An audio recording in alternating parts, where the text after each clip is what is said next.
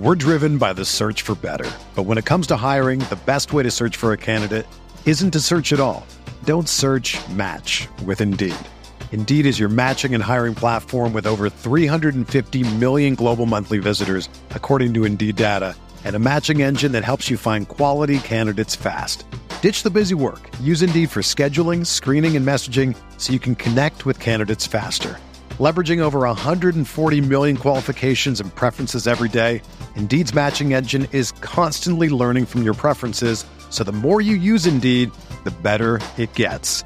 Join more than 3.5 million businesses worldwide that use Indeed to hire great talent fast. And listeners of this show will get a $75 sponsored job credit to get your jobs more visibility at Indeed.com slash BlueWire. Just go to Indeed.com slash BlueWire right now and support our show by saying that you heard about Indeed on this podcast. That's Indeed.com slash BlueWire. Terms and conditions apply. Need to hire? You need Indeed. This thing on? See, now I'm getting mad. Because it's getting ready to be on. I want my whiskey to bite me a little bit. This is the kind of psychopath that I hang out with. I got beat up outside of a Denny's. The Rockpile Report with Buffalo Bills season ticket holder Drew Gear. He likes to get in the X's nose. Something I can't do with this podcast because I drink too much. Chris Kruger. My rollerblading, blonde mohawk producer. The pettiest, hardest drinking Bills podcast. I'm an adult. I know what I'm about.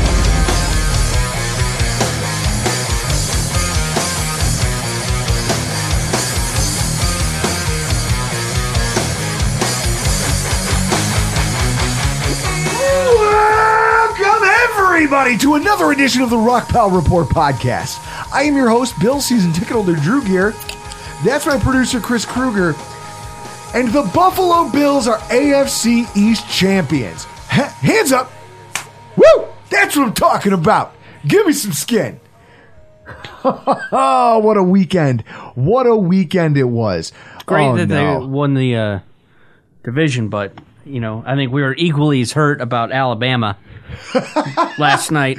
I got a drink of Seagram's because I took them to win, and not only did I take them to win, I put a total of 100 of my own money and another 100 of free money from FanDuel on the game. So, bottoms up to some Nick Saban giving up 20 points in the fourth quarter, which is just unheard of. See, now normally an Alabama loss in the title game would hurt my feelings, but watching you suck down a wine cooler, I don't know. That just seems to balance the equation for me. It's passion fruit mango. That's that sounds terrible. I'm going to sit over here with my moose head and just enjoy the rest of my night because we're here talking about the Buffalo Bills victory in Week 18. First of all, I, as Iman put it in a DM to me after the game, easily one of the best tailgates we've ever thrown. He said it was championship caliber tailgating. Uh, Hugo got sent off well. We had Mike from Rochester who came out. We warmed people. We we cooked and served 15 pounds of brisket. Chris, do you have you ever seen 15 pounds of brisket in person?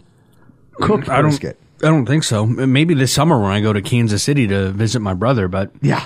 And it disappeared. yeah, people have already been hitting up our DMs to come to the tailgate for the wild As they card. should, because we can feed, shelter, and heat everybody. You're dumb if you don't show up. I mean, hey, Potter's coming, right? everyone's coming.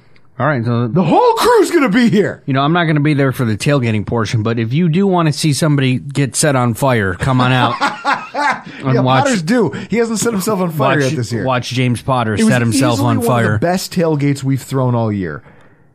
But the game and the what took place and the implications of it was so much better. Here is your Week 18 recap: Buffalo Bills 27, the Jets 10. I've got your stats of the game. Zach Wilson, 7 of 20 for 35%, 87 yards, 1 touchdown, 8 sacks, 66 passer rating. Josh Allen, 24 of 45, 53%, 239 yards, 2 touchdowns, no sacks, and 83.5 passer rating. These are the numbers getting all the press, the yardage disparities. Total yards, 424 for Buffalo, just 53 for the New York Jets. Net passing yards, 254 for Buffalo, just 5 for the New York Jets.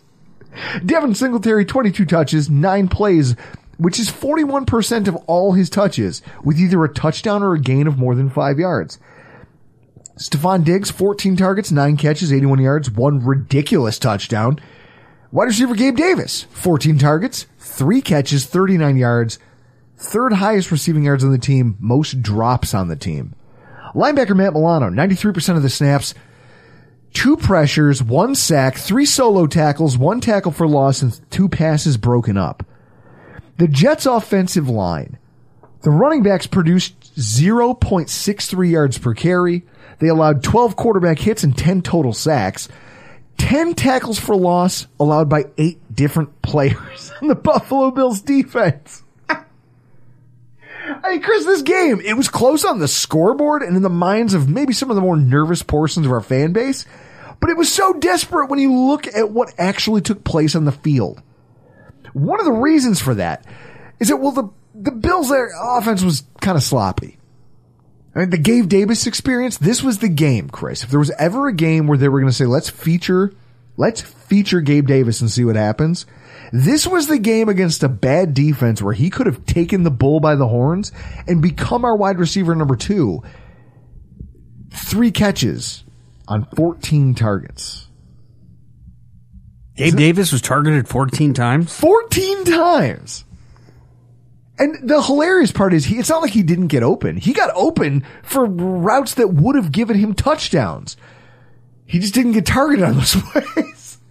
Instead, he got targeted every time Josh Allen got a bug up his ass. He threw the ball at Gabe Davis and Gabe Davis, uh, he only got credited for three drops. I, I feel like myself and anybody else who watched it from the seats, it had to feel like more than that. It had to be. Jets cornerback Bryce Hall. He's been one of the few effective defenders they've had in the secondary all year. He was all over Davis. And he he just made sure that he wasn't able, to make easy catches. I mean, to that end, Hall was on him for nine of his 14 targets and only allowed two catches for all of his 39 yards. When he did get burned, yeah, they went they went for yardage, but most of the time he didn't.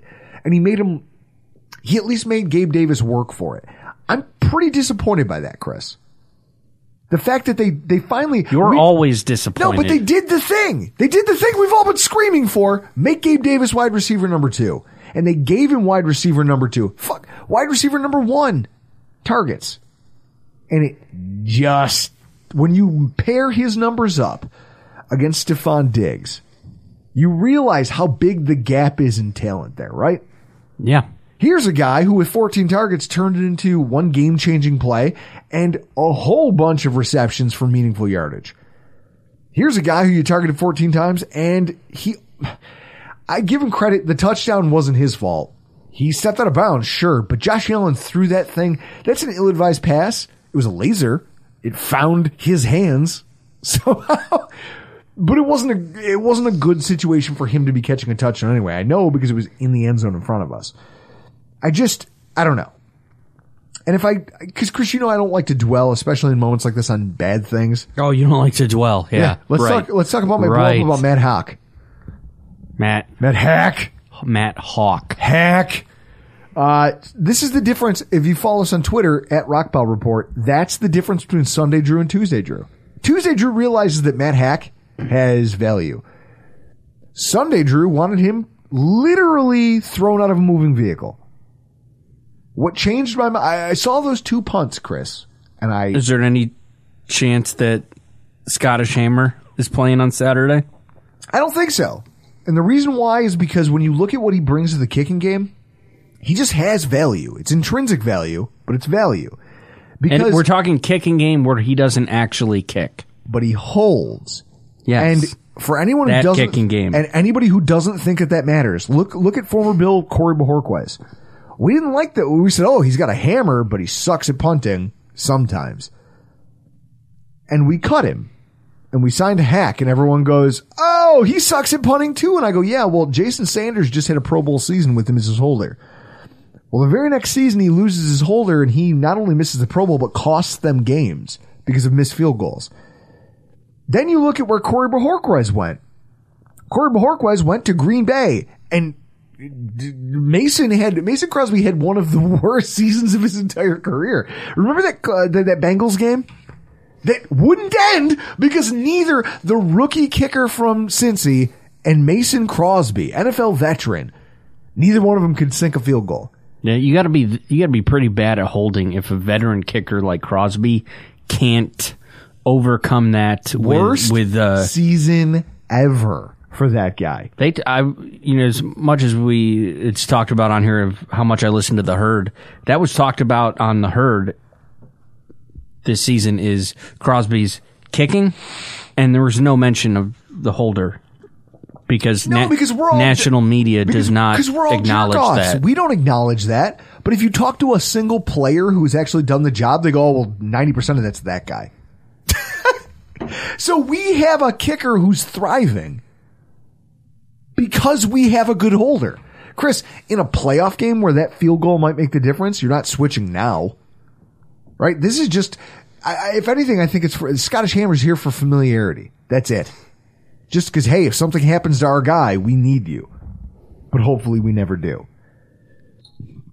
And then Josh Allen's decision making. I mean, first of all, there's no quarterback in the NFL who can do what Josh Allen does. Not right now.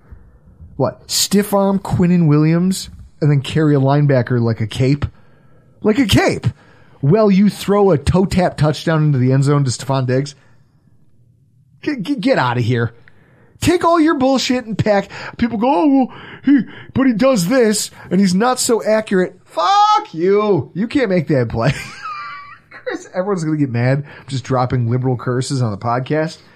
Don't care. That's how he's, he wasn't perfect in this game either. I watched a couple, a couple of those drops by Gabe Davis and some of the throws that he didn't catch were just where you could see Josh get impatient and then his mechanics break down, but he's still like, I got a gun. I'm to sling it. And he would just throw it at a wide receiver. This stopped being football and it turned into dodgeball. And he started throwing it at our wide receivers who just tried. They just made an attempt. Barely. It's, it's hilarious, especially in cold weather. Can you imagine getting hit by a Josh Allen pass, Chris? Like I- 10 I- yards from the line of scrimmage and he just fires one sidearm at you. I've I have experienced that sort of. The Mario Granada pass. thank you, catching a ball from Mario Granada of hashtag Sports. Yeah, you know, he played D3. You know, real illustrious. Well, he does have power in his in his throw. I don't know if you've ever played catch with him. I know you're quite the uh, scared athlete. Yeah, I'm not doing that. No, because I'm not dumb. I'm drinking. if I'm 12 pack deep, I'm not stepping in front of a throw like that. But so here's the thing. There were times where you'd see Josh on cork one deep because he he thought he saw a little daylight and said, "Screw it, I want to win." Allen over 20 air yards, one for 11, but betw- from 10 to 19, he was five of eight for 80 yards and a touchdown with no picks. That is where the Bills have to find a way to live, is in that box. Because teams aren't giving us the deep throw, and even when he gets it, half the time it's into the wind. And he just, he can cut the wind, just not with any, he, Chris, he doesn't have a burner. I think he's still used to John Brown being out there. We can just uncork it and let that guy go get it. That guy wasn't out there on Sunday. So, well, there's obviously things you'd like to see cleaned up. Our team won. And they won where they needed to. On the defensive front and in, on the offensive line. We're driven by the search for better. But when it comes to hiring, the best way to search for a candidate isn't to search at all. Don't search match with Indeed. Indeed is your matching and hiring platform with over 350 million global monthly visitors, according to Indeed data, and a matching engine that helps you find quality candidates fast. Ditch the busy work. Use Indeed for scheduling, screening, and messaging so you can connect with candidates faster. Leveraging over 140 million qualifications and preferences every day, Indeed's matching engine is constantly learning from your preferences, so the more you use Indeed, the better it gets. Join more than 3.5 million businesses worldwide that use Indeed to hire great talent fast. And listeners of this show will get a $75 sponsored job credit to get your jobs more visibility at Indeed.com slash Blue Wire. Just go to Indeed.com slash Blue Wire right now and support our show by saying that you heard about Indeed on this podcast. That's Indeed.com slash Blue Wire. Terms and conditions apply. Need to hire? you need Indeed. So, Chris, were there things you'd like to see cleaned up for the Buffalo Bills in this last frame of the season? Our team won when it needed to, and they won where they needed to, which was on the offensive line and in the defensive front. And to help us expand on a little bit of what we saw in regards to that, I'd like to bring in a guest who, in his rookie season, helped, helped, found himself in a similar situation. Back in 1995, the last time the Bills clinched the division at home in front of their fans, albeit, you know, he, he was, he was on the field, not drinking a beer like I was in the stands. Mr. John Fina of the Off Tackle podcast. How are you, sir? Hey, fellas, it's great to be here. Can you hear me okay? Can you hear me okay? Am I echoing, echoing, echoing? echoing? no, no, you're you're coming in hot, John. For those of you who live under a rock, John Fina, former Buffalo Bills left tackle, host of the Off Tackle with Joe Miller on the Buffalo Rumblings Network. He's an IPA and bourbon appreciator, which I appreciate about him. when I first when I first met you at O'Neill's, I, I told a story about wearing a speedo and the look of disgust on your face, and then the fact that you just openly like you were like, oh, uh, when I made a comment, I was like, yeah, I introduced my wife to you, and I was like, oh, I'm married up, and you were like, I just wanted to hear you say it before I said anything. I love the fact Well, that you're. obvious. I love the. fact- I love that you're a straight shooter. It's one of my favorite things about you, and it's one of my favorite things about your show. Well, you know, that comes from the crucible of playing football. Right? You just don't have time. You, know, No. you, you realize that uh, for years, in order to get to that level of play, you've taken more slings and arrows from coaches and media. And, you know, I can't tell you how many coaches I've had scream in my face tobacco juice and tobacco crumbs and residue. And, you know, you just kind of become you you get a little crusty maybe, and then you sort of like expect the rest of the world to have a little bit thicker skin. So even if they don't, the best way to find out is you tell somebody that their girl, their girlfriend or wife is a hell of a lot prettier than they are. and if they, you know, if they if they crumble and cry like you did, then I know you're oh, soft. Listen, listen. That that night was a blast, and I'm happy. And I'm happy that you chose this time. I mean, you picked the right time to get into the podcast game. The I Bills did. have I didn't pick it. Joe Miller picked me. I came kicking and screaming. See, and I love that because the Bills have won the division for the second time in two years. And it comes on the back of a game. First of all, I like the fact that you say kicking and screaming. Joe, I don't, I don't think, I mean, I've seen both of you in person. I don't think Joe could drag you anywhere. I'm just saying for, for, for your age, you're doing well. you're still doing pretty thanks. well. I appreciate that. I mean, you know, I'm light enough that he could drag me somewhere. Did you just call me fat? Because that's kind of the way I took it. And uh, I'll be contacting HR. HR podcast. Dude, Chris, can you imagine if there's a podcast HR? I'd put you at the head of it. We'd we'd be You fired. guys all- will be buried. We'd be fired immediately. so a lot like back in '95, though. This game, things weren't perfect on offense, but when the dust Yeah, I don't know what you were talking about, by the way. I joined the Bills in '92, so you've got something sideways. no, no, no, no, no. You joined in '92. It was back in '95 when you were on the field for him, though, and I remember that because I hmm. remember '92 because you had one of the AFC Championship rings. You showed it to me at the bar, Yeah, it's right over here. and I was just like, "Well, that's." That's crazy. I just wish we could see one from this century. Like this, Yeah. this century would be nice for our players. Like that would be good. So everybody kind of did enough. And I watched your show this week. It was phenomenal. I'd urge everybody to go check it out because he did some really great stuff. I mean, there's a few. What's the name of the show? The Off Tackle with John Fina. Oh, yes. Yeah, it's a- It's a great- YouTube and uh, platforms everywhere. I love it. He's and, and when they go live, you guys can comment, you guys can ask questions. John does a really good job. Our listeners will appreciate this of answering your questions in a way that's just slightly less salty than I would. Just slightly, just a little. Chris, Chris said we would never take phone calls because he's like, "You're too much of a dick. You wouldn't be able to." I would off." have to agree with that. So, I mean, no. Okay. but you do a great job of answering your listeners' questions. And so I read some offensive line stats, some really ugly stuff about the New York Jets at the top of the show. Mm-hmm. When you look at a team like the Jets and what they put on the field on Sunday, when the gap, I mean, the gap between starters and backups isn't supposed to be the worlds apart. It's not supposed to be chasmic, but they found it almost impossible to orchestrate any kind of offense. in this game. And and so have you first of all, have you ever been a part of a game like that where just everything up front, whether it's your fault or not, everything that you guys were trying to do just didn't work?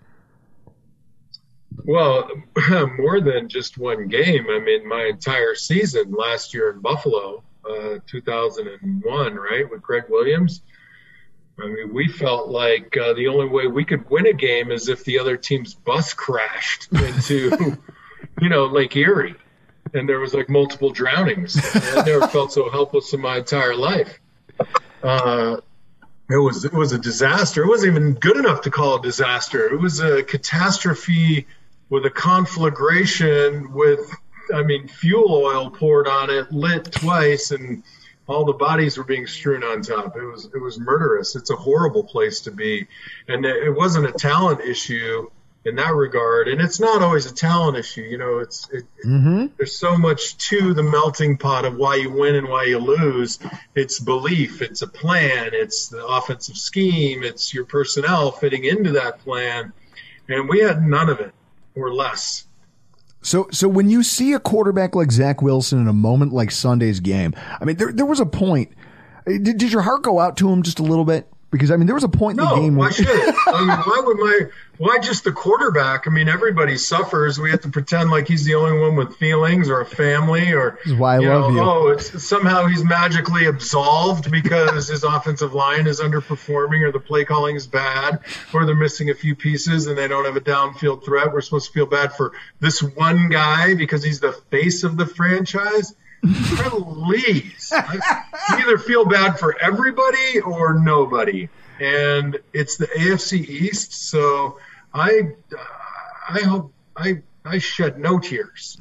It was funny because in the fourth quarter of the game, when he's just getting, it was after a play where he's getting chased and he manages to throw the ball away and then just gets dragged mercilessly to the ground. And my dad, he's standing behind me in the stands and he kind of grabs my shoulder. He goes, is anyone going to help that poor bastard? And I was like, no, dad, there's no help for him out here. It's just, it's just this. It, it's Yeah. just this over and over again for the, for another 18 minutes until it's all over. Yeah. And you know what? That's the crucible, mm-hmm. right? So when Zach gets on his podcast, maybe he'll be a, a little uh, uh, cut and dry also. oh, Ed. No, but I, look, I appreciate your, um, you know, your your compliment to the off tackle show and the, the whole piece about bringing in some of the video. And I encourage anybody listening to your show, you know, it doesn't translate well if you're just listening, but if you have a few minutes, it's usually in the the latter half of the show. What we do is we bring up a couple of plays, and I kind of try to describe uh, beyond what your your emotional feel is as a fan or your pr- pragmatic understanding of what a play is and try to dial it down uh, in a way that people understand the technique that's involved uh, in a way that talks about the philosophy of the play and it's really been fun and for me it's been great because it's it's forced me to examine parts of the game that I've ignored for a long time. So when I'm watching football, I watch it completely different, I think, and most athletes do, than the general fan. Like if you're watching football on TV, my first advice to you is that the very moment they line up, count the defensive front. Where are they? Where are they lined up? Next, count the offensive lineman. Is there a tight end? Is there not a tight end? Make sure you know the down and distance. And on the snap of the ball, look at the first first uncovered offensive lineman from the center. It's usually a guard. And on the snap of the ball, that guard will tell you whether it's a run or a pass. Okay. And if you watch the quarterback drop back to hand off, yeah, and you, you don't see the line play when it breaks for 12 yards, offensive line, and broadening the scope of how you view the players, you can see two or three players or four at a time, and you'll see why the play succeeds or why it failed. And that's just the way I watch the game. And see, and that's always interesting to me because my eyes don't leave the offensive line. I don't, cause to your point, it's hard to see the entire game. So there's a lot of times people are like, oh, did you see that move the wide receiver? Nope. Cause I was busy watching the blocking because that's what I, when I played football, that's all I did.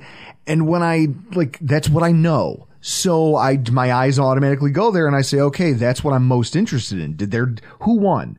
Who won there? You made a really great point in your last show you want to see not everybody can win on every play on the offensive line, but you want to see you get Yeah, no, no, you can.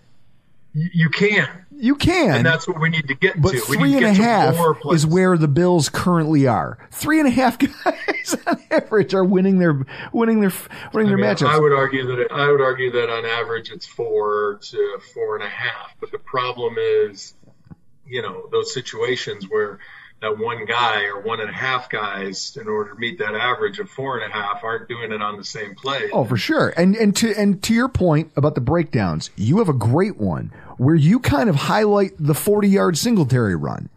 And you talk about how Reggie Gilliam, you highlight the job he did in that play that I think Chris, a guy like you who is still learning the X's and O's of football would really benefit from because you get it pointed out to you like, look, here's this linebacker scraping across. He's going to fill that hole.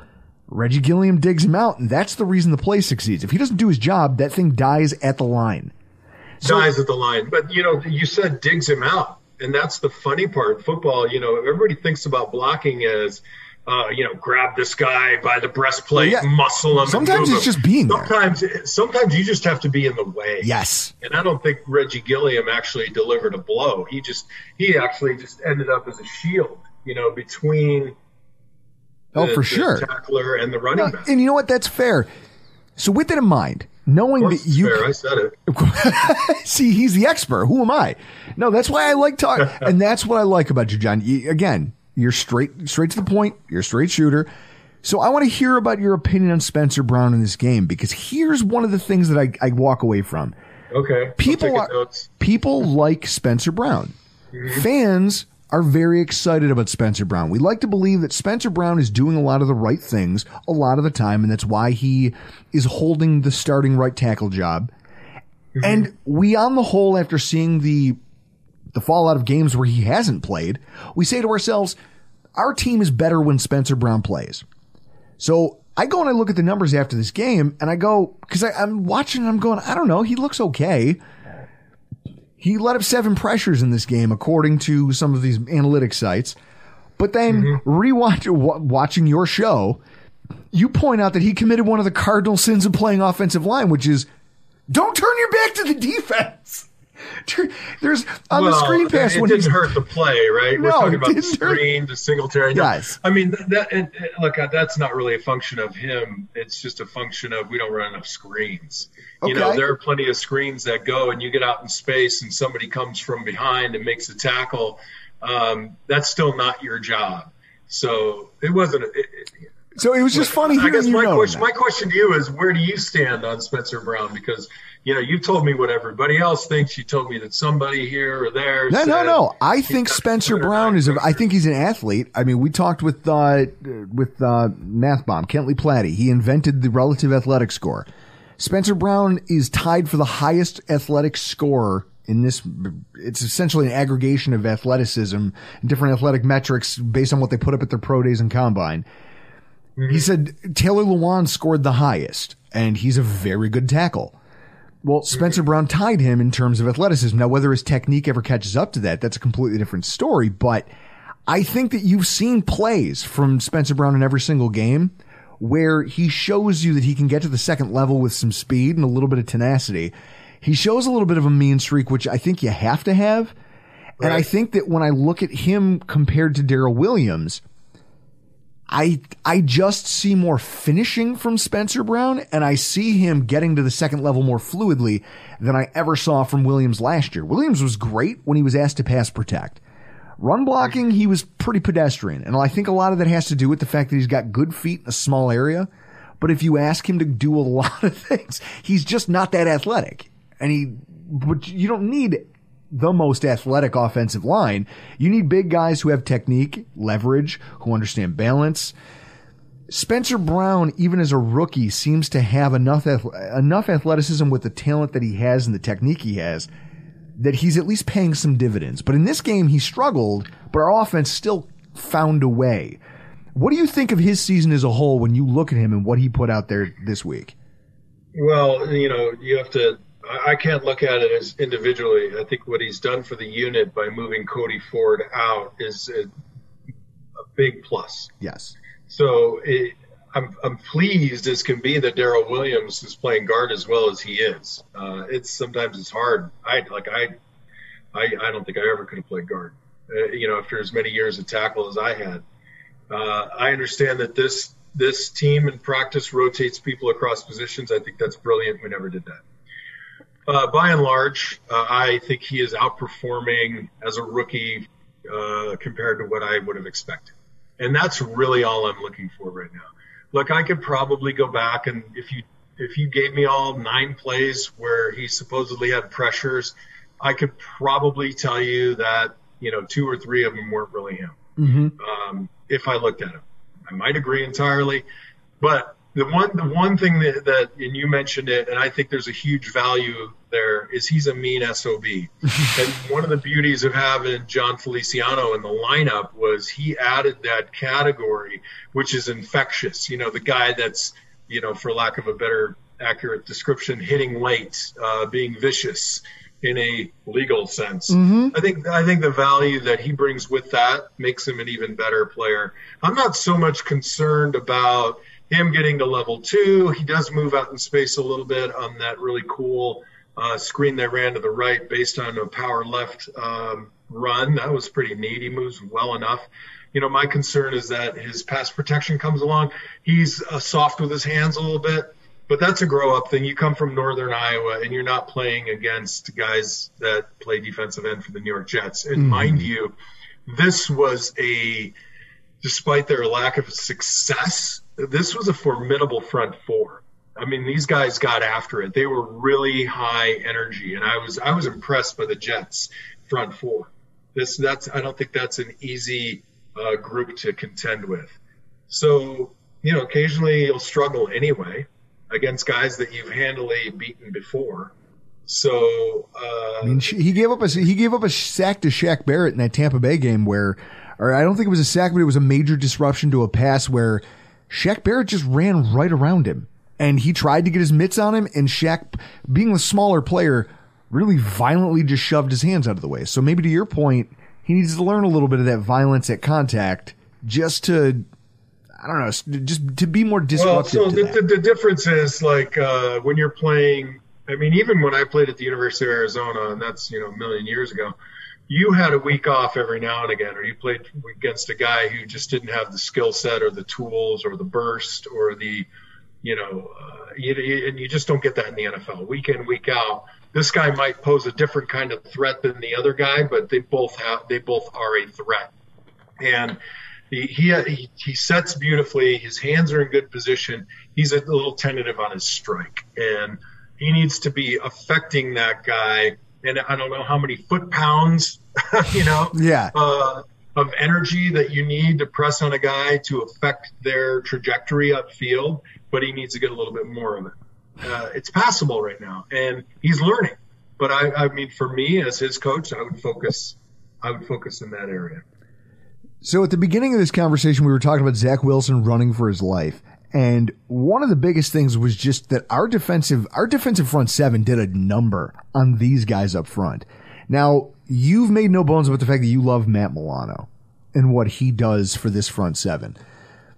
Now, when you look at the way that uh, teams are forced to play a team like Buffalo, when you see our front seven and they say, okay, they've got an Ed Oliver, they've got some other rotational D tackles. Harrison Phillips is starting to come on, but we really didn't have yeah, another. He D- really is but we didn't have another D tackle that struck any fear in anybody.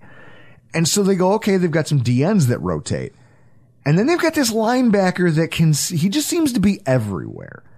To you as an offensive lineman, how terrifying is that when you go up against a team where they go, oh, he, they bring him on blitzes and he's effective. And then they drop him in coverage and he erases our tight end.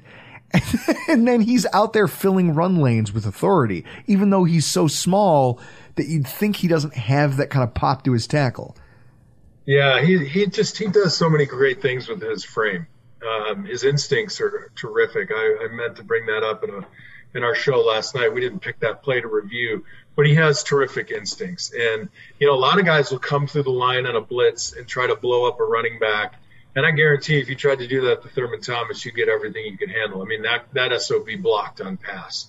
Uh, so that's not always the best strategy. And I think Matt takes the opinion of I'm going to use some defensive end type of tactics when I rush up the middle. I'm not just here to punish the running back. My goal is to get the quarterback. He's he plays with such great um, leverage, instincts, speed.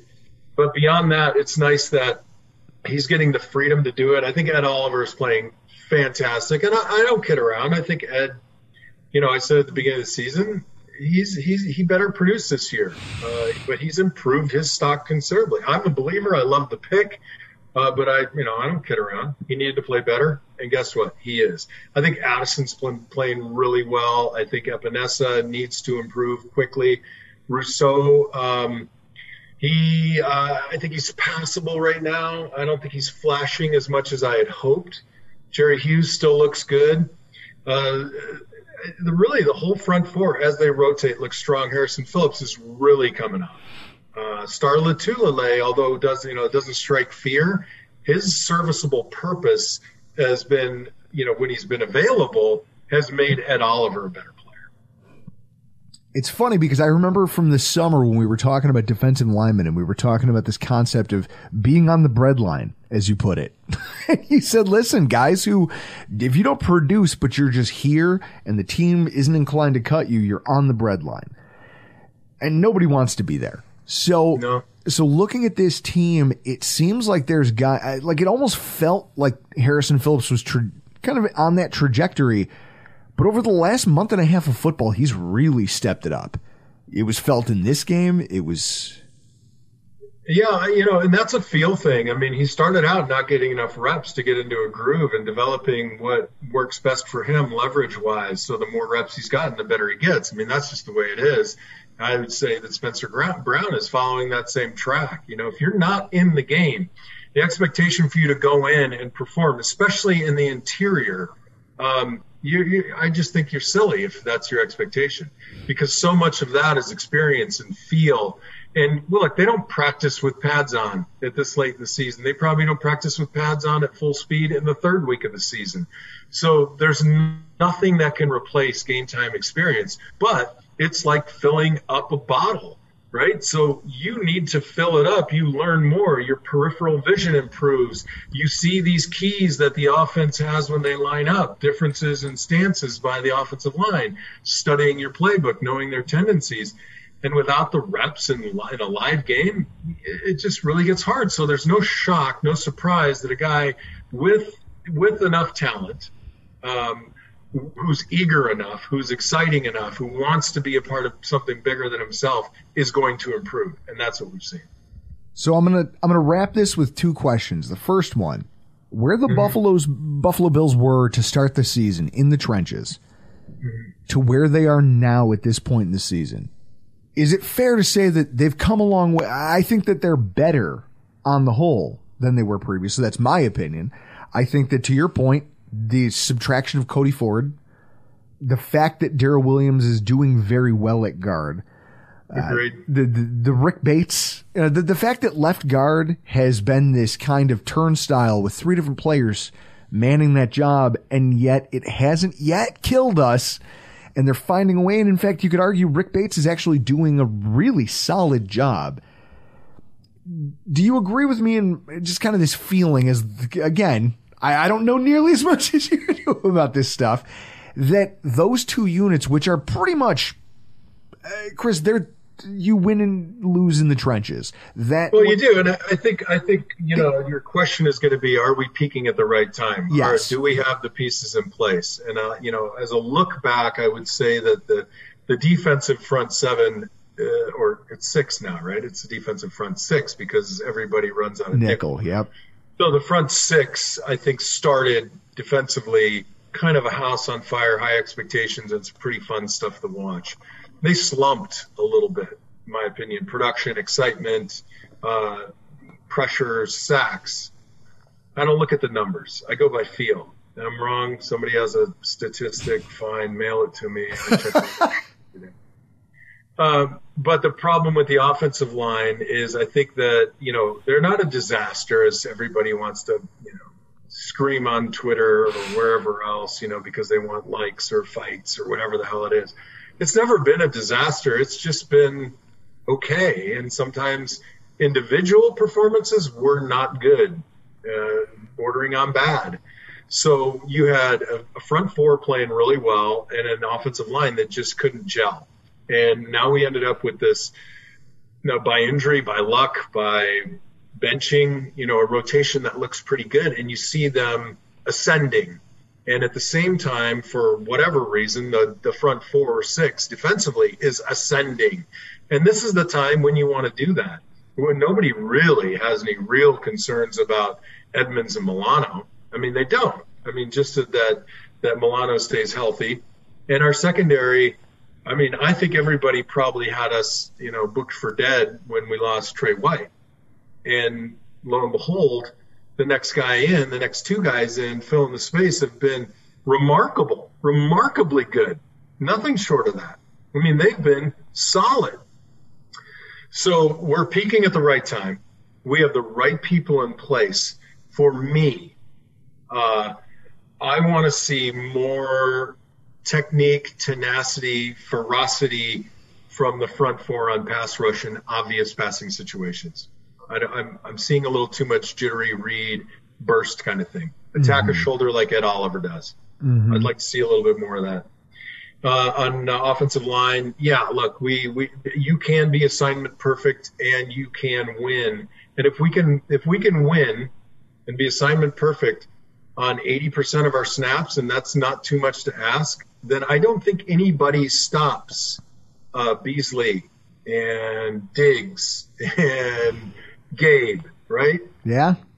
So you can analyze the season any way you want, but if you can protect the quarterback and run the ball, and if you can defend the run and get after their passer, you win. That's that's the game. That's it. That's the game, and we're peaking at the right time. So I'm optimistic, but I I almost rather uh, the Chargers were coming in 10 degree weather, uh, beat up, beat to death after that game, than having a team that got bit by a dolphin, uh, who's historically a solid yeah. performer, uh, you know, coming in here with some bravado, trying to prove something. I don't like it, but that's what we get. That's the hand. And then the last question before I let you go, real quick.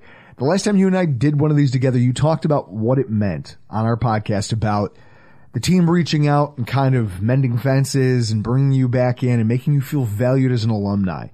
And then you get into podcasting and now you're doing this and you're interacting with fans and you're watching Bills games and you're, what is it? I guess what does it mean to you for us to be in this position? Does it, is it, is it different than years past? Is it different for you now that you're in this thing with the rest of us? Well, look, I don't think it was a going way back. It, it wasn't that they did anything on purpose. I just don't think that any well, I, I, shouldn't say that. I don't think most organizations had a real dedicated alumni department. So you left, you were just kind of gone, you know, floating out into the ether. So the fact that it was a constant, conscientious, concentrated effort to bring back guys, and that was fun because it was such a big part of my life, and staying connected to it is enormously satisfying. Um, being part of like this content creator uh, business now is fun because we're winning or we're, we have a chance to win. I mean, it, it would have been murderous if people were doing uh, podcasts 12 years ago. Yeah, I mean, we, we started back during the Rex Ryan era because we thought that that's uh, when the winning would start. Yeah, that's where we cut our teeth. I know, but I mean, it made it it made it easy to not make an effort to leave my house to go to a bar where the Bills were playing because my expectations were so low. And now I'm like, okay, uh, they have better wings. This is a better crowd. Here I get the audio. There I don't. And I'm making an effort now. Like, uh, you know, I'm telling my wife, I'm going to the Bills game. That's just three hours on Sunday that I won't be, you know, doing home improvements. so it, it's really been, uh, it's been a fulfilling point in my life, being on Twitter and the Bills Mafia and engaging with fans. It's fun. I mean, look, we're not curing cancer, we're not feeding the world, but it's been a healthy, happy diversion. And you know, it's it's been. Thanks for having me on your show. Of course, I love going. I love going on the shows. I love going on my show, and you know, I think we have a chance, right? So that's all you ask for is a that's chance. six years ago, you just said we have no chance. This is that we were talking about it. This is what we've been, this game that we have ahead of us is what we've been playing for since I've been a season ticket holder for over a decade. Mm-hmm. You're just happy to be here and be a part of it. And I'm glad that you're a part of it, John. Why don't you tell everybody where they can find you on social and where they can find your show? I just had a funny thought. I was trying to think of like the people that were continually trying to get people to, to re up their season's tickets during the awful drought. And like, hey, uh, we're having a pancake breakfast Yeah. uh, for all fans. And that was uh, me. I was the sucker who was like, yeah, give me those pancakes. I will be here with bells on. for every single uh, season ticket renewal, you're going to get a 10 $10 off coupon for Tops. man. Oh, it's terrible. Go to Dashes on Hertel and say Buffalo Bills and get 4% off your, your I kept and I kept telling my friends, I go, guys, don't don't quit on me because one of these days we're gonna get a home playoff game. One Yeah. of these days. Yeah. Well, that was last year, and now again this year. Yep. You can find me on Twitter at John Fina. I engage. I'm unserious. I I mostly lurk and make funny comments. Um, all opinions are my own, not the reflection of my employer, uh, or my family, or my God, or my dog, or anybody else.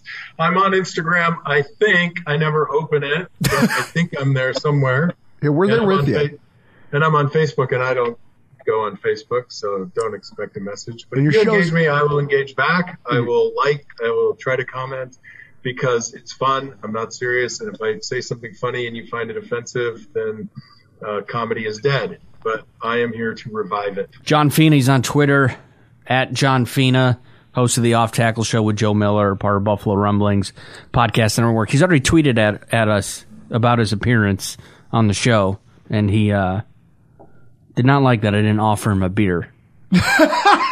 so, I can't wait.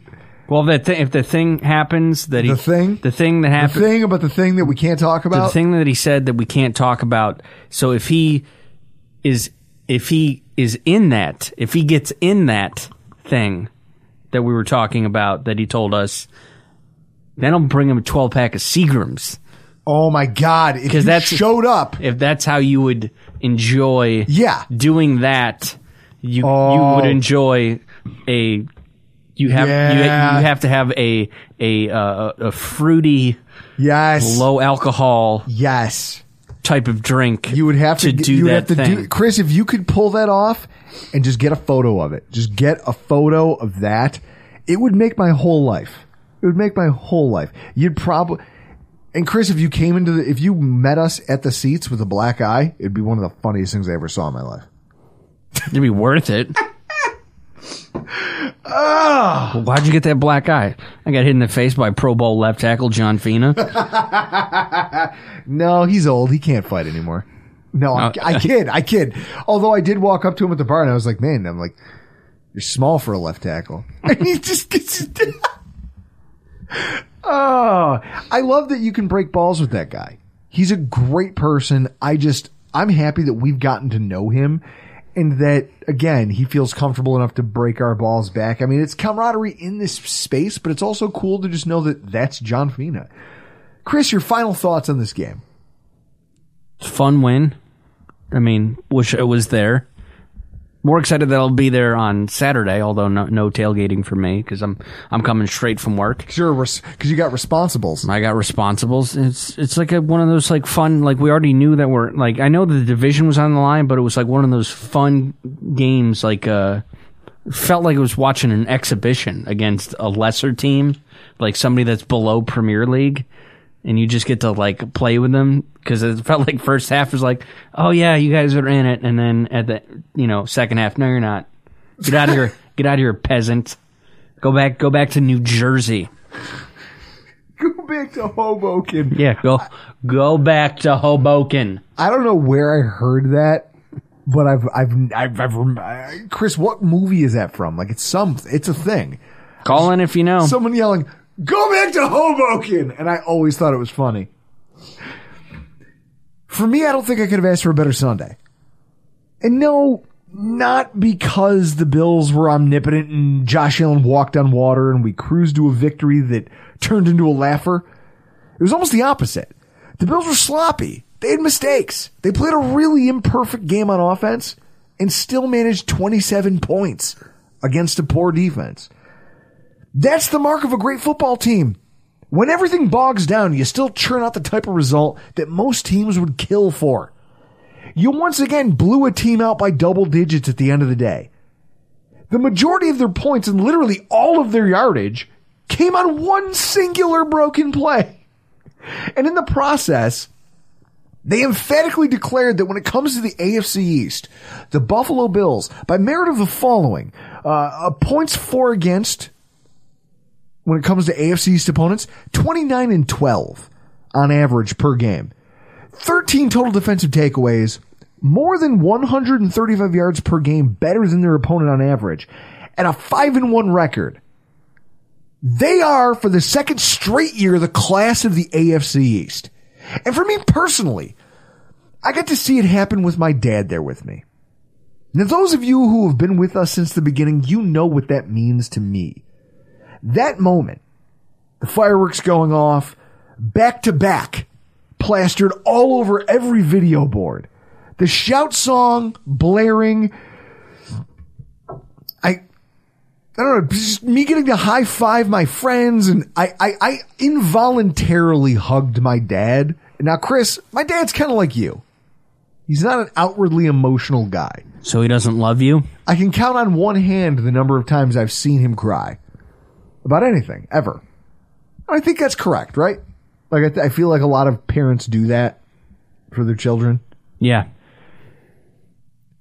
I I hugged him anyway. I was like, I don't even know if he's gonna. Res- I don't know how he's gonna respond to this. It doesn't matter. I need to hug you in this moment because it was perfect. It was everything. It it sounds stupid, but it it was everything I ever wanted out of this.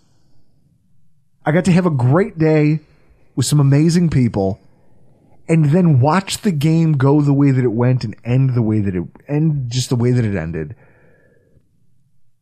I had to hug my dad, and I just my wife goes, "Why didn't Why didn't you take any pictures? How come you don't? Do you have any pictures of you and your dad?" I don't need them.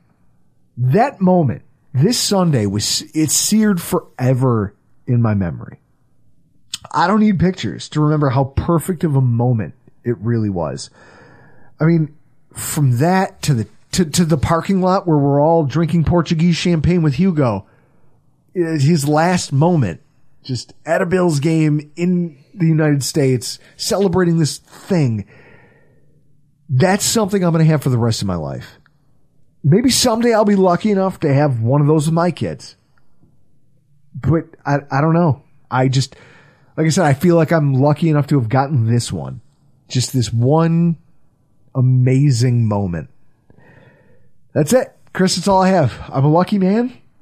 And, uh, I don't know the last time I was more proud to be a fan of the Buffalo Bills. And I'm going to drink to that. Guys, we got to get out of here. I'm Drew Gear. That's Chris Krueger. That was John Fina. And this is your Rockpile Report.